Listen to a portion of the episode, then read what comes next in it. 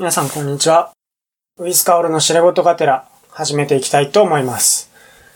今回は知れごとがてらのだいじゅうさんかいめになりますが、いつものように、えー、動画の方では僕がですね、私ウィスカオルがですね、ブレンダーを練習して四苦八苦しているところを皆さんと共有して、ソフトウェアの練習って難しいよねっていうことをまあ共有しながらですね、えー、音声の方では私ウィスの知れごとというのはざれごとという意味なんですが、知ることを共有できればなと思っております。で、今回話していくのは前回に続き ガバ っていう英会話スクールのまあ通ってみたレビューみたいなところと、あとそれに加えて アイエルツ っていう英語の検定試験みたいなものを受けたので、それについてちょっと今日は喋っていきたいかなと思ってます。で、えー、その前にですね、まず動画の方を見てみると、これは前回とはまた変わってですね、えー、何回か知れごとがてらで作っている僕の自作のドラゴンモンスターであるディーラっていうドラゴンを作っています。えっと、ワイバーン型のドラゴンって言えばいいのか、まあ腕と翼が一体型になっているドラゴンですね。まあただ変わったことに後ろ足がないんで、えっと、前足兼翼だけがあるヘビみたいな形のドラゴンですね。で、翼の、そのなんていうかこの、まあ、コウモリでいうところの指と指の間の膜みたいな、えっと、実際に風を切るパートがないので、今それを作ろうかなと思ったりしているところですね。まあ、ただちょっとこれをやったのはにがつようかで、今録音してるのはにがつにじゅうしちにちなんですけども、もうちょっとこの時何やったかは、実はあんまり覚えてないです。もう何やったかあんま覚えてないですね。まあ、ただ結論から言うと、これあんまうまくいかなかったんで、えー、気を取り直してですね、別のオンラインチュートリアルをやっぱり自分で試して、いろいろスキルを身につけてからまたディーラーに戻ってこようかなと思ってます。という感じですね。でですね、今回は、えー、ガバ についてお話ししていこうと思います。で、前回も ガバ についてお話をしたんですけど、まあ ガバ のいろんなところについてお話をしたんですが、まあ今回は前回話さなかった部分について、特にまあレッスンの内容みたいなところについてお話ししようかなと思ってます。で、僕が ガバ に通い始めたのはにせんじゅうはちねんのごがつからなんですけど、えー、ななじゅうまんえん払ってですね、一括で払ってものすごい高額なコースだと思いますけど、ななじゅうまんえんのコースに入会しました。で、ななじゅうまんえんのコースっていうのは、えー、ろくじゅうまんえんぐらいがレッスン料金ですね。きゅうじゅっかいのレッスンがろくじゅうまんえんぐらいでした。プラス、えー、テキスト代と、あと入会料っていうのがあって、それプラス消費税するとだいたいななじゅうまんえん、ろくじゅう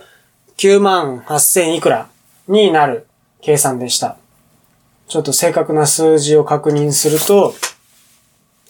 まあ、ろくじゅうきゅうまんいくらだったんですね、確か。なので、まあ、だいたいきゅうじゅうレッスンでななじゅうまんえんぐらいっていう、そういう感じでした。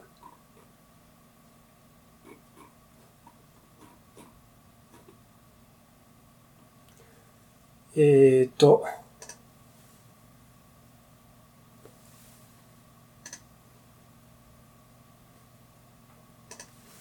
今、値段を確認しておりますが、全部でろくじゅうきゅうまんはっせんにひゃくにじゅうえんでしたね。で、教科書代がにまんえんもするんですよね。結構高いですよね。いちまんはっせんえんが教科書代ですね。入会費さんまんえんと教科書代がいちまんはっせんえん。教科書代いちまんはっせんえんってめちゃめちゃ高いですよね。えっと、前回も、えっと、結構時間を割いて説明しましたけど、ガバ はテキストを配ってくれるんで、ガバ のそのレッスンの、よんじゅっぷんかんのレッスンなんですけど、よんじゅっぷんかんのレッスンでは、そのテキストを使ってレッスンすることになります。で、そのテキストっていうのは、えー、どんな感じかっていうと、白いバインダーに、なんていうか、でっかい白いバインダーがあって、その中に、その、ルーズリーフっていうんですかね、その穴の開いた、えー、紙に、あの、テキストの内容が印刷されているものが、こう閉じられていて、それを配布されるっていう感じですね。なので、なんか製本されたものが来るっていうよりも、バインダープラス紙っていう、そんな感じです。まあその方が、あの、ガバ としても安く済むんですかね。ちょっとわかんないですけど、バインダーってプラスチック部品があるからそんなに安く済まないような気もしますけど、まあ製本するよりきっと安いんでしょうね。ちょっとわかんないですけど、まあそんな感じで、教科書代はいちまんはっせんえん、まあこれがいちまんはっせんえんの価値、価値って言うとあれですけど、原価で言うと明らかにせんえんぐらいしかかかってなさそうですけど、まあバインダーと エーよん のバインダーですね。と、中にテキストの、えー、ページのルーズリーフが配られるっていう、そんな感じになってます。で、きゅうじゅうレッスンがごじゅうきゅうまんはっせんえんなので、まあだいたいろくじゅうまんえんだとして、入会費さんまんえん、教科書代にまんえんなんで、全部でろくじゅうごまんえんで、えー、消費税プラス はちパーセント つけて、まあろくじゅうきゅうまんえん、全体でななじゅうまんえんっていう、そんな感じでした。で、えー、それを使ってよんじゅっぷんかんのレッスンをしていくわけですけど、前回は、まあお話ししましたけど、そのテキストのいちセクションっていうのが、えー、内容が決まっていて、そのいちセクションは、えー、イラストのページが、えー、いちセクションがよんページでできていて、えー、いちページ目がイラストで、まあ人と人が会話しているようなイラスト。で、えー、にページ目がそこの会話で実際に行われていたそのセリフが書かれてます。会話の内容が書いてあって、で、さんページ目は上と下に分かれていて、プラクティス A が上にあって、プラクティス B が下にあると。で、よんページ目はまた上下に分かれていて、上側がプラクティス C で、下側にアプリケーションっていう応用例題みたいなものがあるっていう、そういう構成になってます。それぞれそのよんページがいちセクションになっていて、教科書いっさつはにじゅうセクションで構成されているという感じです。で、にじゅうセクション終了すると、エルピーエー っていう、えー、なんて言ったかな。えっと、進級テストみたいなものがあって、ガバ はクラス分けがじゅうだんかいなんですけど、レベルいちからレベルじゅうまでじゅうだんかい評価なんですけど、えー、レベルさんの人が エルピーエー っていうその進級テストを受けて、あなたはレベルさんをマスターしましたねってなると、レベルよんにレベルアップするんですよね。で、レベルよんのテキストをまた新たにもらって、で、レッスンでそのテキストを進めていくっていう、そういう感じになってます。で、えー、そういう感じですね。で、先生の、こう、どんな先生がいるかっていう話を今度していこうと思います。これは実際に、えー、僕の体験で喋っていくんですけど、僕はその、だから、えー、にせんじゅうはちねんのごがつから2020あにせんじゅうきゅうねんのにがつまで通っていたんですが、えー、その中でですね、きゅうじゅうレッスン受けたんですけど、いろんな先生がいました。いろんな先生っていうのは、えっと、いろんな国の出身の先生がいたっていう感じですね。で、僕が一番最初に、えっと、体験レッスンっていうのをやるんですけど、そのぜろかいめの体験レッスンの時は、アメリカ人の先生で、そのアメリカ人の先生の体験レッスンをしたんですけど、えー、いろんな国から来てる先生がいてですね、えっと、結構面白いですね。うんと、覚えてるので言うと、僕はかなりしょっちゅう、最初の頃は、えーっと、オーストラリア出身の先生と、あともう一人は、ナイジェリアだったかな？ナイジェリアかモロッコかどっちかだと思うんですけど、ちょっと全然違う国だからあれですけど、えっと、ナイジェリアだったと思うんですけど、ナイジェリアの出身の先生と、オーストラリアの出身の先生、が結構初期の頃はですね、しょっちゅうありました。で、えー、そのオーストラリア出身の先生はですね、えっと、見た目がアジア人っぽくって、で、まあ、多分日系の人なんでしょうね。えっと、名前も、えっと、日本人っぽい名前で、えっと、でも、オーストラリアで生まれ育ったんで、国籍もオーストラリア人だし、えっと、英語もネイティブスピーカーっていう感じの人でした。で、まあ、親が日本人なのかどうかは知らないですけど、聞いてないので。まあ、そんなんじゃないかなと僕は思うんですけど。で、まあ、だから、まあ、日本で働いてみようかなと思って日本に来て働いてるんだと。僕は想像してます。で、えっと、その先生とかとはですね、えっと、まあよ、オーストラリアのお寿司の話とかをしたのがすごい印象に残ってるんですけど、えっと、まあ、オーストラリアって、あの、そもそもなんていうかこう、多文化国家っていうかこう、移民の国なので、まあもちろん、現、もともとずっとオーストラリアに住んでいた人たちもいるわけですけど、でもまあヨーロッパからの人とか、えっと、中東からの人とか、アジアからの人とか、えっと、アフリカからの人とか、えっと、南米からの人とか、多分いろんな人が来てる地域なんですよね、オーストラリアって。なので、まあ、もともとその多文化な国ではありますけど、まあ特にそのアジア、オセアニアの人は多いらしいんですよね。なので、別に寿司ってレアじゃないと思うんですけど、えっと、なので、そのオーストラリアの先生とはですね、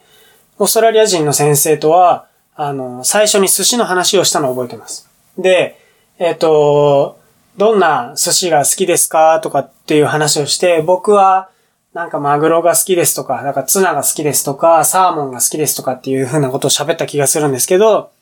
そのオーストラリアの先生はですね、何の、えっと、寿司が好きですかって僕が聞いたら、アボカドが好きだって言ってて、お、なんか、いきなり外国の寿司っぽいこと言ってきたな、ということですごい感動したのを覚えてます。アボカドの寿司ってあんまり日本にないですよね。まあ多分あるとは思いますけど、なんていうかこう、伝統的な寿司、伝統的な日本の寿司ではなんかあんまりないような気がします、僕は。なので、お、なんか外国の食材の寿司だなっていうふうに思ったのがすごい記憶に残ってますね。で、まあいろんな先生がいるんですけど、その例えば、えっと、ナイジェリア出身の先生はですね、えっと、その先生は全然日系じゃないので、えっと、見た目もアジア人っぽくないですね。でも、ナイジ、ナイジェリアってサブサハラの国なんで、えっと、ブラックアフリカって言って、あの、肌の色が濃い黒い黒人の人がいる地域だと思うんですけど、その人は、えっと、そのナイジェリアにとっての移民の子孫なのかどうかわかんないですけど、あの、真っ黒な黒人の先生ではなかったですね。真っ黒な黒人の先生ももちろんいます。あの、ガバには。で、まあでもそのナイジェリアの先生は、えっと、どっちかっていうと、あの、中東っぽい顔なのかな。ちょっとよくわかんないですね。まあどういうルーツなのかわかんないですけど、でもまあ、ナイジェリアの先生でしたね。で、ナイジェリア人の先生はですね、ああ、男、その二人とも男の先生なんですけど、えっと、そのナイジェリアの先生は、うんと、すごく親切っていうか丁寧だったっていうのが印象ですね。なんていうか、すごくニコニコしてて、すごく人当たりが良くって、すごく優しく、すごくゆっくり喋ってくれて、あの、素晴らしいねとかって、すごいねとかなんか、すごいたくさんこう、気を使ってるわけじゃないと思いますけど、そういう風に優しく丁寧に教える性質の先生、性格の先生で、なんか僕としてはもうちょっとこう、ナチュラルに対応してもらった方が気が楽だったので、最初はちょっと違和感があったんですけど、だんだんまあこの人はこういう先生だよなと思って、だんだん慣れてきたかなっていうのがありますね。で、えっとまあそんな先生もいたりとか、いろんな人がいて、えっと、シンガポールの先生、シンガポールの人の先生とか、もちろんアメリカ人、カナダ人もいたし、えー、モロッコってわかりますかね？モロッコはアフリカの、えー、左上、北西の国でスペインに近いところですけど、カサブランカがある、カサブランカっていう土地がある、町がある国ですね。モロッコの先生とか、えーっと、イギリス人の先生もいたし、えーっと、あと、ドイツ人の先生もいたし、うんと、オーストラリアもいたし、えー、そんな感じかな。まあ、あとはちょっとわかんないですけど、でもそんな感じで、本当にいろんな国から、えー、来てますね。先生が。で、あ、そうだ。えっと、この先生の出身がどこだったかちょっと忘れましたけど、えっと、エストニアじゃないかな。何だったかな。ちょっと忘れちゃいましたけど、なんかそういう東欧の国の先生もいましたね。まあ、とにかく、本当にいろんな国籍の先生がいるんですよね。あ、えっと、南アメリカじゃないや。南アフリカの先生もいましたね。とか、あ、たくさんいます。で、えっと、例えば、えー、南アフリカ共和国から来た先生は、えっと、日本で英語の先生をしながら、あの、なんだっけな、えっと、モーションキャプチャーのアクターをや、やってるらしいですね。なんかそんな仕事どこにあるんだろうって感じがしますけど、とか、あとなんかダンスとかやってるみたいですね、日本で。で、あと、ドイツ人の先生もいたんですけど、ドイツ人の先生は、えー、本当になんかこういろんな国をまたいでる先生で、ドイツ語、英語、フランス語喋れるみたいですね。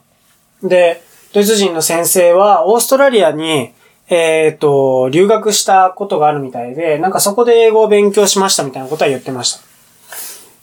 た。で、えーと、オーストラリアで、えー、まあ、シドニー大学なんですかね。ちょっとわかんないですけど、どっかの大学で勉強して、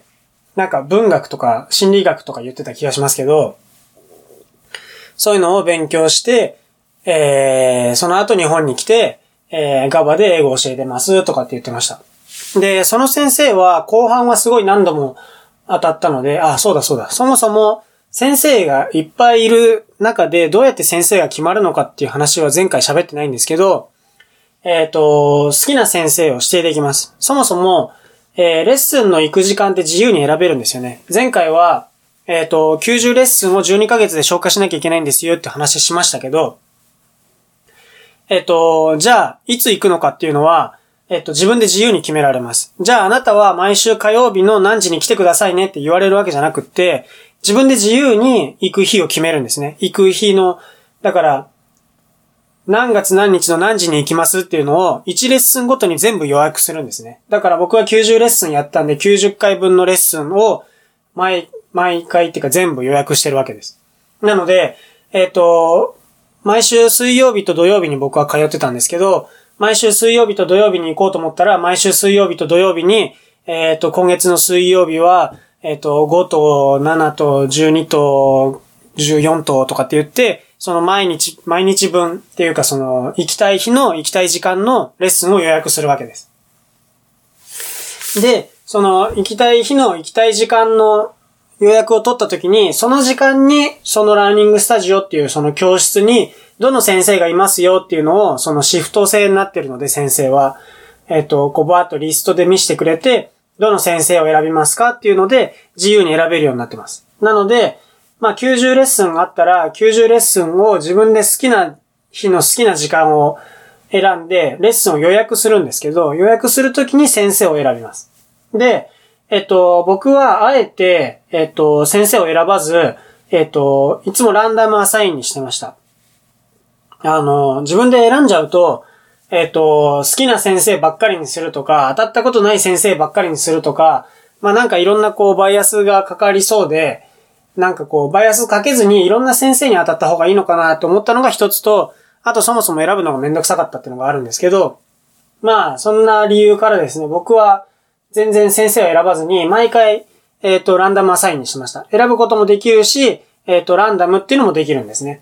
で、ランダムってやると多分、えっと、実際にランダムになるわけじゃなくって、その時間の、えー、その日のその時間にいる先生は、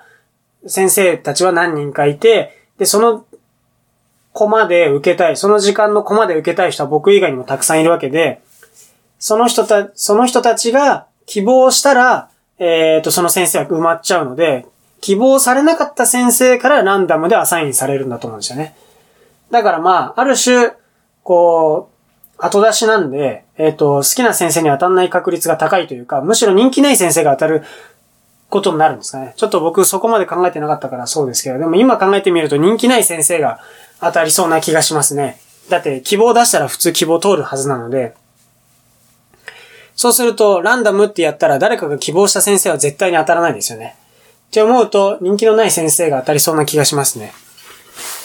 まあちょっとそこまでは考えてませんでしたけど、えっと、僕はいつも先生選ばずにやってました。で、でもまあいろんな先生に当たったので、それはすごく僕としては良かったかなと思ってます。で、えっと、いろんな先生に当たって、で、後半はアメリカ人の先生にすごく何度もよく当たって、そのアメリカ人の先生もすごく良くって、えっと、なんだっけな、いろんな話をしたし、あと、一番よく覚えてるのが、えっと、それも多分アメリカ人の先生なんですけど、最初の頃に数回レッスンをやってもらった先生なんですけど、その先生は、すごく、なんていうか、僕と趣味があっていっぱい喋れたんですよね。で、えっと、これまでレッスンの中でテキストを使って、テキストのワンセクションをいちレッスンで終わらせてもいいし、まあ れいてんご セクションぐらいしか進まなかったりするんですけど、えっと、やってもいいし、まあとにかくレッスンの中ではテキストを使って進めますよっていうような話をしてたんですけど、えっと、まあ、実際にはテキスト使わなくてもいいんですね。てか、そのいちレッスンはマンツーマンなんで、何やってもいいわけです。で、もちろんテキストやってもいいんですけど、えっと、よんじゅっぷんかんずーっと雑談っていうのもありです。で、えっと、僕が今言った、その、最初の頃に数回当たったアメリカ人の先生とは、すごく、なんかこう相性が、趣味の相性が合ってて、えっと、よんじゅっぷんかん雑談っていうのをにさんかいやりましたね。で、何の話したかっていうと、ゲームの話を一緒にしてて、で、その先生とはいっかいめのレッスンはテキストやったんですけど、テキストやった、ちょっと時間が余った最後、レッスンよんじゅっぷんかんあるうちのさんじゅっぷんぐらいレッスンやって、最後のごふんぐらいちょっと雑談して、で、残りのごふんフィードバックをもらう時間みたいな感じがあるんですけど、その最後のちょっとの雑談の時に、あの、ゲームが好きだっていうことが分かって、ああ、僕もゲーム好きなんですよって話をして、その先生は、その日スイッチ持ってきたんですよね。任天堂スイッチを、その、レッスンのブースに持ち込んでて、えっと、まあ、別にレッスンのブース内でやるつもりじゃないと思いますけど、移動中、電車とかでやるつもりだったと思うんですけど、あの、スイッチ持っててですね、あと多分 スリーディーエス も持ってて、で、なんか、ファイアーエンブレムやってるとか、なんかそんな話を言ってた気がします。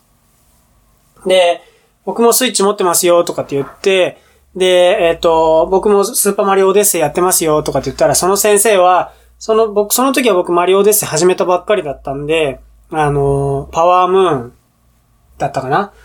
えっと、そのムーンっていうのをスーパーマリオオデッセイが集めるんですけど、えっと、集めきってなかったし、それどころか多分クッパも倒してなかった気がするんですけど、その先生はもうマリオオデッセイクリアしてて、で、マリオオデッセイのムーン全部で何個あるよとか、あと、その、普通、普通っていうか、あの、スリーディー マリオって裏面みたいのがあって、クッパ倒した後、もうゲームは続くんですけど、クッパ倒した、クッパ倒すまでにムーンって全部集めきらないんで、クッパ倒した後もムーン集めするんですけど、えっと、確かスーパーマリオデッセイの場合は、ムーンをごひゃっこ集めると、一番難しいレベルが解放するんですよね。で、その一番難しいレベルが今回は特に難しいとかっていう話をしたりしました。で、僕は、えっと、それもクリアしてるんですけど、えっと、まあその話はその話として、えっと、まあちょっとそれについてちょっとだけ言うと、えっと、なんだっけな、スーパーマリオギャラクシーとかも、あの、すごい難しいレベルが出てきますよね。えっと、僕はギャラクシーツーを、あの、コンプリートしてるんですけど、スーパーマリオギャラクシーツーだと、あの、グリーンスターのレベルっていうのが出てくるんですよね。普通の、レベルって、まあ、ステージみたいなもんですけど、えっと、普通のステージ、普通のレベルを別のやり方で遊ぶのが出てきて、それがグリーンスターっていうんですけど、普通は黄色のスターを集めるんですけど、えっと、グリーンスターを集めるっていうのが出てきて、それだと、えっと、ちょっと難しくなってたり、ちょっと遊び方が変わってるんですけど、全部のグリーンスターも僕集めたし、あと、Wii U だと、えー、スーパーマリオ スリーディー ワールドっていうのがありましたけど、あれも、えっと、一番難しいレベルは、かなり難しかったですね。えっと、普通にプラットフォーミング、その足場を渡っていくのが難しいし、あと、一番最後にあるダッシュ床、しかない足場を渡っていくのはめちゃめちゃ難しかった記憶があります。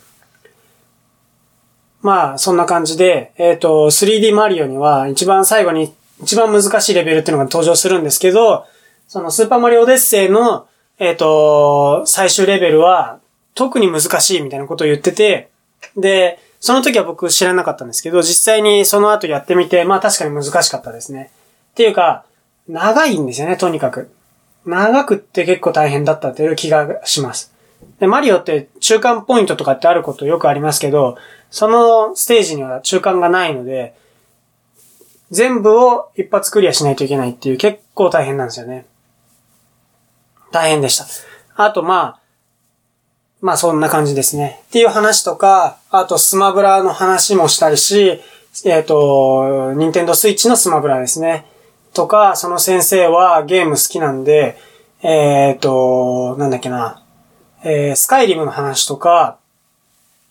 あと、アサシンクリードの話とか、えっと、その時喋ったのはレッドデッドリデンプションツーが、えっと、発表された時だったんで、それっていつぐらいかちょっと忘れましたけど、レッドデッドリデンプションツーの話、えっと、レッドデッドリデンプションについて僕はその時知らなかったんで、その先生になんかいろいろ教わりましたね。オープンワールドのゲームで、えっと、な、な、何スターっていう会社でしたっけ？えっと、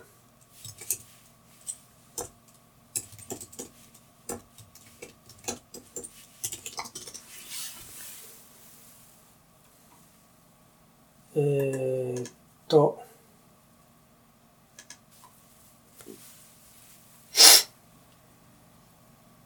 ロックスターゲームズか。ロックスターゲームズが作っているレッドデッドリデンプションっていうやつなんですけど、ロックスターゲームズは、まあいろんなスタジオに分かれてるらしいんですけど、グランドセフトオートを作っている会社として有名だと僕は認識してましたね。で、グランドセフトオートは、あのー、なんだっけな。グラセフファイブがものすごい人気になりましたよね。えー、で、ロックスターゲームズの、まあ、グランドセフトオートは僕知ってたんですけど、レッドデッドリデンプションは全然知らなかったんですけど、レッドデッドリデンプションツーっていうのが出たんで、それについてなんかこう喋ったりとかしましたね。なので、ガバ のレッスンの中で、えっと、もちろんテキスト、テキストやるのが標準ですけど、テキストやんなくっても全然 OK で、で、よんじゅっぷんかん雑談っていうのも全然ありでした。で、例えば他の先生と僕は、えっと、なんだっけな。うんと、その先生の副業について聞いてみたりとかしましたね。その先生はガバの先生しながら、確かその先生もアメリカ人なんですけど、えっと、日本に来て、日本に住んでて、日本人と結婚して、まあもしかしたらもう国籍も実は日本になってたりするかもしれないですけど、ちょっと知らないですけど、でもアメリカ出身のまあ先生で、えっと、副業としてなんか子供用の絵本とか作ってるらしいんですよね。で、えっと、子供用の絵本とか、えっと、子供用の音楽とか作ってるんだったかな。ちょっと忘れましたけど、まあなんかそういうのを見せてもらったりして、わあすごいねとかって言って、で、僕もですね、その先生にはすみながめチャンネルの、えっと、僕はこういうインクスケープっていうソフトウェアのチュートリアルやってるんですよ、みたいな話をしたりしました。なので、そういう趣味が一緒とは言わないまでも、その先生も絵本なんで絵描くのが好きなんですけど、えっと、僕も絵画を描くのが好きだったから、その先生とイラストについて話し合ったりとかできて、すごい面白かったりしましたね。っていう感じで、そのよんじゅっぷんかんのレッスンでは、テキストやってもいいし、よんじゅっぷんかん雑談してもいいし、まあ何してもいいんですよね。で、僕は、えっと、テキストをやったり、雑談したりもしたんですけど、途中からは、えっと、アイエルツ っていう英語の試験が、検定試験があるんですけど、それの準備を先生と一緒にやるっていうのをやりました。で、えー、アイエルツ は、えー、何かっていうと、えー、イギリスのケンブリッジ大学がやっている、えー、ケンブリッ、えっと、英語力検定試験で、で、あんまり正確なことは認識してないんですけど、主に、えっと、ヨーロッパとか、オーストラリアで、えっと、英語力の、えっと、参考として使われるらしいです。とか、あと、その、大学入、大学に入学するとき、えー、留学するときに、えっと、英語試験の免除になるのかな。あるいは、まあ、えっと、英語力の、えっと、証明を提出しろって言われるのかもしれないですけど、まあ、そういうときに使われたりするらしいです。で、英語試験って、あの、トーイックとかトーフルとかもあると思うんですけど、あの、トーイックはあんまり役に立たないみたいですね。っていうのは、役に立たないっていうのは何かっていうと、日本と韓国でしか使われてないらしいんですよね。なので、えっと、使われてないって何かっていうと、トーイックで、例えばさんびゃくてんですって言った時に、まあ、トーイックさんびゃくてんってすごい英語力低いですけど、例えばトーイックさんびゃくてんですって言った時に、ああ、英語力それぐらいなのねってわかるのは日本人と韓国人だけなんですよね。で、日本でも韓国でも英語は、あのー、標準語じゃないじゃないですか。共通語じゃないじゃないですか。韓国は韓国語喋る国だし、日本は日本語喋る国じゃないですか。例えば日本人がアメリカに行って、お前、アメリカ人が、お前英語喋れんのかって聞いたときに、僕はこれぐらいですよって証明するときに使いたいのが英語力の検定なわけで、まあ、日本国内で英語力を証明してもなんていうかこう、虚しいかなと僕は思ったりするんですけど、その点で、トーフル は割と世界中で使われてるんじゃないかなと思います。トーフル は世界中で、主に僕のイメージだと北米で使ってるのかなってイメージで、北米ってアメリカとカナダですよね。アメリカとカナダに、まあ、例えばワーホリとか行って、えー、とか留学したりするときに、あなたの英語力信用できないんですけど、どんなもんですかって言われたときに、僕はトーフル何点ですよって言って、自分の英語力を証明するための検定試験かなと思ってます。で、だからトーフルは役に立ちますよね、当然。だから英語を母国語とする国で、えー、日本人みたいな英語を母国語としない人間が英語力を証明するために使えると。で、えー、トーイック は、えー、まあもちろん日本と韓国で英語力を証明するためには使えるわけですけど、日本と韓国で英語力を証明する、しなきゃいけない必要ってどんだけあんのかなっていう気はしますよね。だって日本語と韓国語を喋ってるので、この国は。まあなんで、まあよくわかんないですけど、まあその意味で、えー、アイエルツ っていうのは、えー、主に僕のイメージだと、あ、合ってないかもしれないですけど、えー、ヨーロッパとかオーストラリアで使われている、えー、英語力の、その、まあ、ベンチマークで、えっと、かなと思ってます。で、アイエルツ を僕は知らなくって、トーイック と トーフル は聞いたことあったんですけど、アイエルツ っていうのは全然聞いたことなかったんですけど、まあ、なんで アイエルツ を受けたかっていうと、えー、ガバ にはチューターっていう人がいるんですけど、そのチューターが、えっと、アイエルツ ってあるよって言って教えてくれたんで、えっと、受けたっていう、そんな感じでしたね。そんな感じでした。まあ、そんなにこう、深い、うんと、理由はあんまりないかもしれないですけど、まあ、あるよって言われたんで、ああ、そうなんだと思って受けたっていう、そんな感じです。で、アイエルツ のテストは、えー、リーディング、ライティング、スピーキング、リスニング、よっつ全部やるんですよね、テストの中で。で、えー、っと、アイエルツ の教科書、過去問っていうのが売ってるんで、その過去問を買って勉強すると、まあ対策になるわけですけど、えー、っと、リーディングとか、えー、リスニングは、あの、本を買って、えー、勉強すればいいわけですけど、ライティングとスピーキングについては、自分でテストできないっていうか、自分、自習できないですよね。まあ、ライティングはまあ、書くだけだったらできいいかもしれないですけど、その書いたのが結局、いい線いってんのか、全然箸にも棒にもかかんないのか、めっちゃいけてんのかっていうのは、あの、自分じゃ判断つかないと思うんですよね。少なくとも僕は判断できないんですよね。で、えっと、スピーキングは特にそうで、えー、自分で喋ったことって、あの、合ってるつもりで喋るわけですから、まあ、ライティングもそうですよね。合ってるつもりで書くわけですから、それが合ってんのか合ってないのかっていうのは自分じゃ判断できないと思うんですよね。なので、どうするかっていうと、ガバ のレッスンの中で、アイエルツ のスピーキングの練習したいから、や、やってくださいって言ってお願いして、あの、ガバ のレッスンの中で アイエルツ の勉強をしてました。で、えー、ライティングも一緒で、書くだけは家でやるんですけど、家で書いたのを、えー、ガバ のレッスンに持ってって、えっと、アイエルツ のライティングやったんで、これ見てくださいって言って、やったりしてました。で、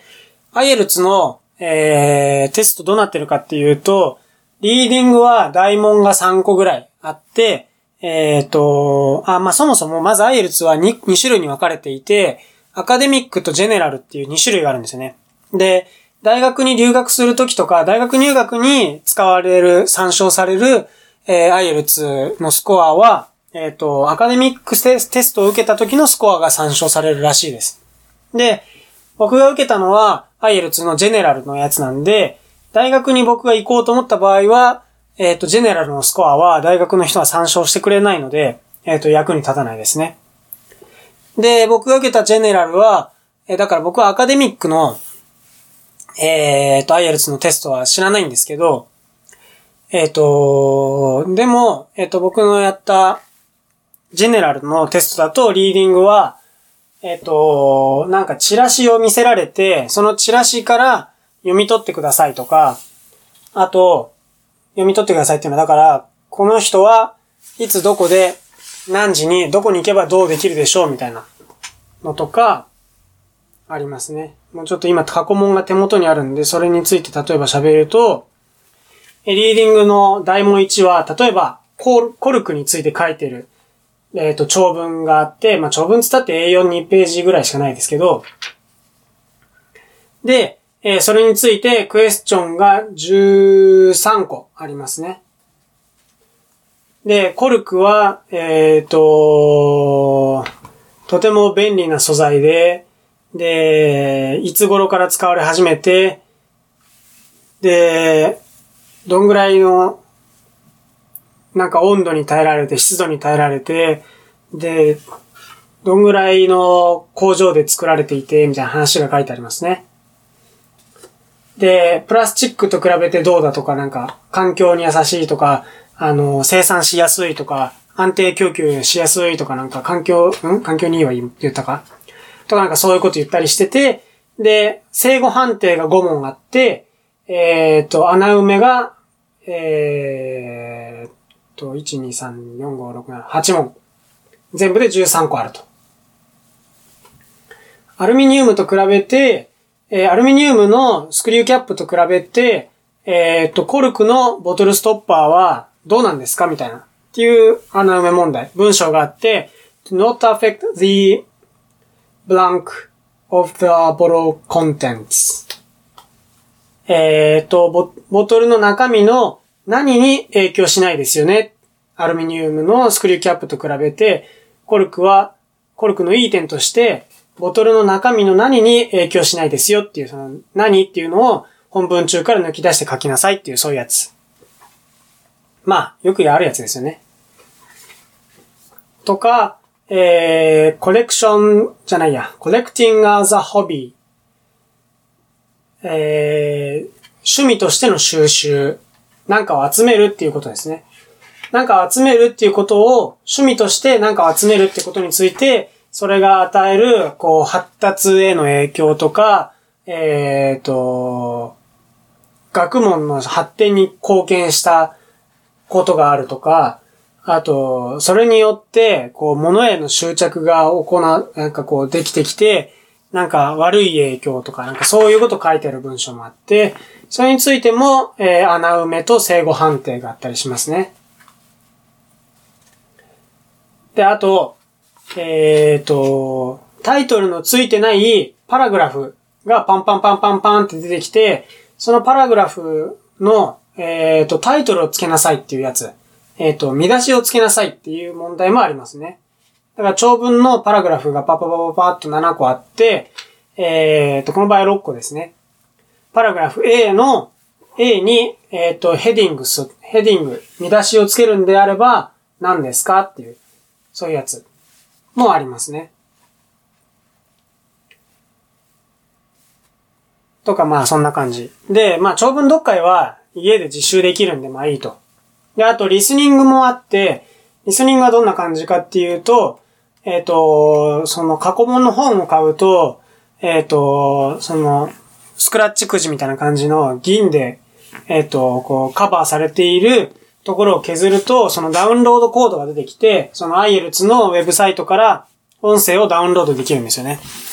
で、えっと、その音声を使ってリスニングのテストに、えっと、回答するっていうのがあります。で、えー、例えば、リスニングは、えっと、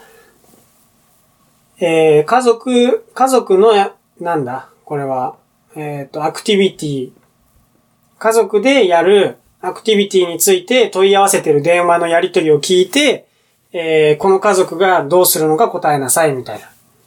えっと、湖のクルーズはこんな感じとか、牧場に、えっと、訪問するとこんな感じとか、サイクリングツアーはこんな感じとか、で、値段はいくらで、で、集合場所がいくらでとか、所要時間いくらでみたいなことを電話で説明されるんで、だから聞いてるお父さんと電話先の問い合わせ先の回答みたいな、そういうリスニングをして、えー、穴埋めをするのや、問題があったりとか、えーと、あと、一人のおじさんが、えーと、このツアーについての説明、とあるツアーについての説明をこうバーっと喋るんで、それについて正しいやつを A から C の中から選びなさいみたいなやつとか、そんな感じですね。とか、あります。で、えーと、あとは、えーと、すごい、さっきと同じような長文をバーっと喋ってるのを聞いて、えー、問題用紙にある穴を埋めるっていう問題もありますね。その穴埋めは、まあ喋ってる、その、セリフの中の、どっかから単語を拾ってくるっていう感じなんで、答えは絶対喋ってくれるんで、結構まあ簡単だなって僕は思ったんですけど、っていうのがありますね。僕にとって結構難しいのが、えっと、A から C のうち、今喋っていた話の内容に対して、A から C のうち正しいのはどれですかみたいな問題がいくつかあるんですけど、えっと、マネージャーによれば、多くの人々が、えー、キッチンアシスタントの仕事について何が好きだということになってますかと。多くの人々は、えー、と、厨房の補助者を、の仕事について何が好きだっていうふうにマネージャーは言ってましたか？ A、えー、と、仕事の幅。B、えー、フレンドリーな雰囲気。C、えー、昇進の機会。のうちどれでしょうみたいなのがあって、で、どれは喋ってましたかみたいなのがあるんですけど、それについてこう、覚えとくの結構大変で、で、その問題がよっつあったりするんで結構難しいんですけど、まあ、いずれにしてもですね、えっと、リスニングとリーディングは、まあ、家で一人でできると。まあ、ただ、えー、ライティングとスピーキングはできないと。で、ライティングは例えばどんなのがあるかっていうと、えー、ライティングは、ライティングタスクワンとライティングタスクツーでできてるんですけど、ライティングタスクワンは、なんか例えばグラフを見せられて、このグラフの、えっと、キーフィーチャーについて、なんか重要な特徴について、えー、ひゃくごじゅうワードでまとめてくださいみたいな、なんかそういうのがあったりとか、えっと、あるいは、えっと、ライティングタスクツーだと、えー、ある人は、えっと、多くの人を、えー、じゃない、多くの情報を可能な限り、えー、共有することが、えっと、科学的な調査とか、ビジネスとか、えっと、アカデミック、その学術世界に対していいですと信じていますと。でも、ある一方で、別の人々は、えっと、情報、ある種の情報は、えっと、重要すぎて、あるいは繊細すぎて、えっと、人に簡単にショ、えっと、シェアするべきではないというふうに信じています。例えば、特許についてとか、あるいは他人の給料についてとか、多分そういうことだと思いますけど、えっと、だから情報をできるだけ可能な限り共有するべきだって信じてる人と、いや、情報は共有するべきでない場面があるって言ってる人もいますと。で、こういう意見について、この二つの意見について、思ってることを書きなさい。えっと、にひゃくごじゅうワードで書きなさいみたいな問題もあったりします。で、それについては、まあもちろん書くのはもう書けばいいんですけど、書いた結果が合ってるかどうかわかんないですね。文法的に合ってるかどうかと、まあ、えっと、discuss both these views and give your own opinion って言ってるんで、えっと、だからこの二つの意見について、議論してあなたの意見を述べなさいっていう問いに対してちゃんと答えられてるかどうかっていうのを客観的に評価してもらう。なんかいろいろ文法的に正しい文章を書かれてるけど聞かれたことに答えてないよねっていうのは最悪なので、えっと、文法的に正しいかどうかはもちろん、だから全体として意味をなしてるかっていうのも当然チェックされるべきですよね。で、書くのは書けばいいですけど、チェックはできないので、チェックは ガバ のレッスンの中でやってもらったりしました。で、えー、スピーキングも同じで、えー、スピーキングはパート、みっつのパートに分かれてて、スピーキングは結構単純でじゅうごふんぐらいで終わるんですけど、えっと、パートワンは、まあ、簡単な自己紹介と、えっと、まあ、簡単な質問に簡単に答えると。なんかヘルシーフード食べることって重要だと思いますかとか、なぜですかとか、風邪ひいたりしたにしたら、えっと、どういう風にしますかと。その、うんと、気分を良くするためにどうしますかとか、えー、健康についての情報をどういう風に、えっと、得ていますかとか、なんかそういうことを聞いたりとか、別にこれは健康についての話ですけど、全然健康じゃなくって、映画についての話とか、えっと、趣味についてとか、いろいろあると思います。で、まあ、じゅうごふんぐらいのスピーキングがあるんですけど、スピーキングはもう完全に、えっと、無理ですね。喋ったのを録音して自分で聞き返すっていうのはまあありですけど、まあ、評価するっていうのはなかなか難しいですよね。なので、ガバ のレッスンの中でやってもらってました。で、えー、アイエルツ のテストっていうのはどうなってるかっていうと、えっと、最終的なスコアが、えっと、ゼロからきゅうまで れいてんご 刻みで、えっと、評価が出ます。で、ゼロっていうのは受験してないっていうのを意味するんで、ゼロが出ることはないと思うんですけど、で、れいてんご が出ることも多分ないような気はしますけど、まあ、いちからきゅうまで れいてんご 段階評価で、えっと、出てきますと。で、ちなみに僕のスコアを、えっと、言うと、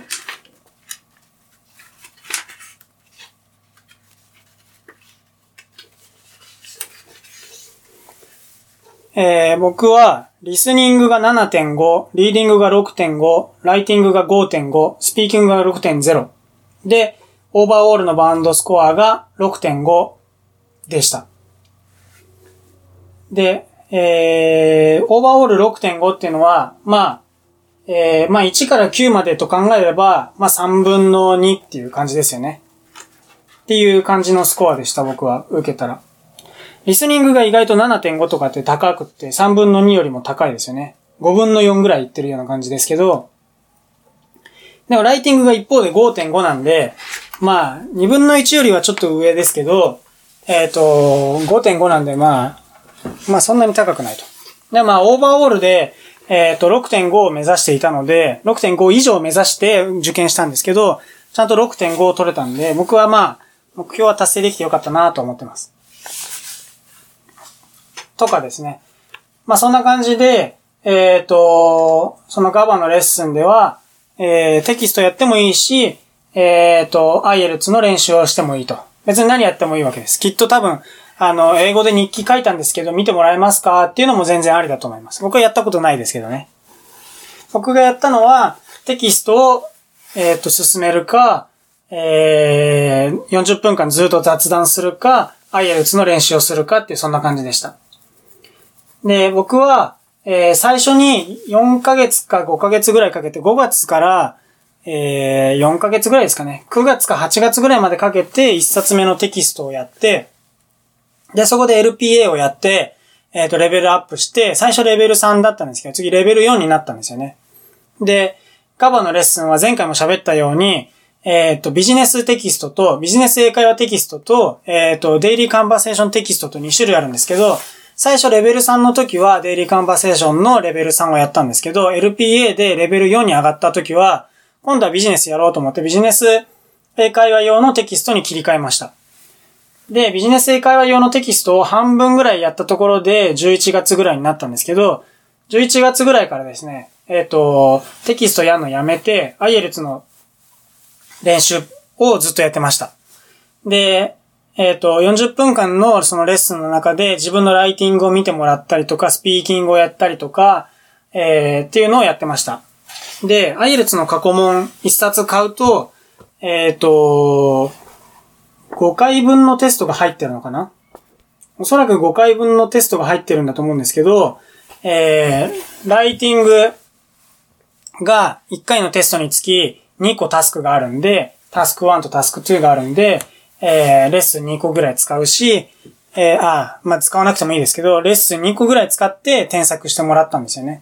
で、スピーキングはいっかいじゅうごふんぐらいなんで、レッスンいっかい使って、えー、と、チェックしてもらって、だからさん、ご、じゅうごレッスンぐらいは アイエルツ に使ったかなっていう感じです。で、えー、いちがつの頭に、えー、受けたんですね。にせんにじゅうねんのいちがついつかに、えっと、東京の会場で、えっと、アイエルツ のテストを受けたんですけど、えっと、その後はですね、えっと、残りいっかげつぐらい、にがつの頭まで、えっと、レッスンを残ってたんですけど、そこまではですね、あの、雑談をしてました。なんかも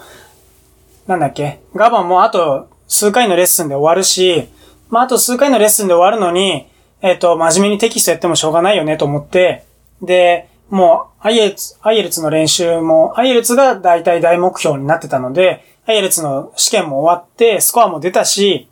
まあ、もうあとはリラックスして先生と会話しようと思って、先生と会話したりしてました。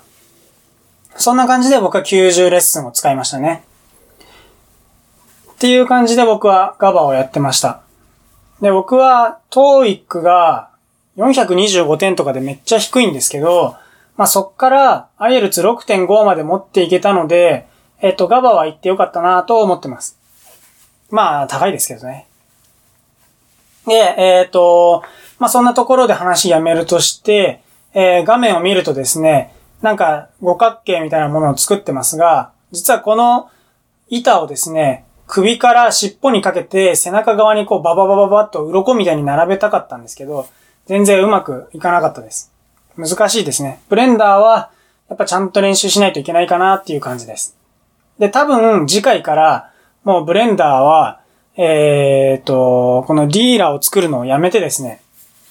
えっと、普通の YouTube に載ってるチュートリアルをやり始めると思います。ちょっと覚えてないですけど、そうだった気がします。今回はこれでおしまいにします。ご視聴いただきありがとうございました。